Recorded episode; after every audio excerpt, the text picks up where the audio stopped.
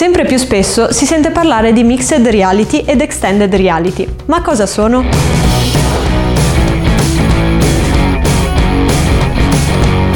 In uno dei nostri primissimi video abbiamo visto cosa sono la realtà virtuale e la realtà aumentata e le loro differenze.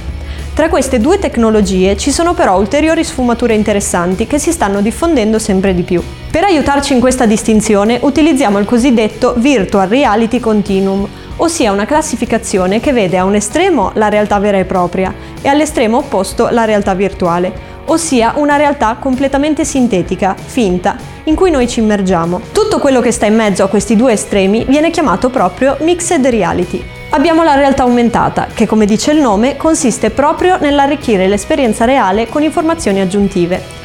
Guardare una strada attraverso lo schermo dello smartphone e seguire delle indicazioni che vengono sovrapposte al paesaggio è un classico esempio di utilizzo dell'augmented reality. Esiste però anche l'augmented virtuality, che è esattamente il caso opposto, trovarsi in un ambiente virtuale dove però c'è una parziale incursione del mondo reale all'interno della realtà virtuale stessa. Ad esempio, se giocassimo a un videogioco VR e potessimo vedere al suo interno un oggetto o addirittura una persona che si trova vicino a noi nella realtà fisica e magari interagire con essa.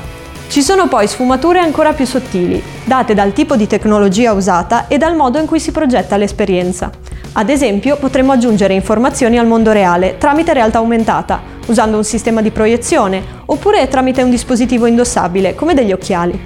Si tratta sempre di augmented reality, ma i due tipi di esperienza sono molto diversi tra loro, per grado di immersività, interazione e percezione dell'esperienza stessa. Tutto questo ventaglio di combinazioni intermedie tra la pura realtà fisica e la costruzione di mondi completamente virtuali viene appunto chiamato mixed reality, appunto realtà mista. Per fare un esempio, tra i dispositivi più noti e utilizzati possiamo citare Microsoft HoloLens, ma di certo non è l'unico e ne vedremo diffondersi sempre di più in futuro. I campi di applicazione sono infatti i più diversi, dalla medicina all'educazione, dall'intrattenimento alla progettazione, ma più in generale queste tecnologie possono essere utilizzate anche per migliorare alcuni processi del lavoro, indipendentemente dal settore, come rendere più immersivo per esempio il lavoro a distanza. E la extended reality? È semplicemente un termine che comprende in maniera più ampia tutto quello di cui abbiamo parlato e si riferisce quindi a tutti gli ambienti combinati, reali e virtuali e alle interazioni uomo-macchina generate dalle tecnologie informatiche e da indossare. Non a caso viene abbreviata col termine XR perché la X rappresenta una variabile per qualsiasi tecnologia di elaborazione spaziale attuale o futura.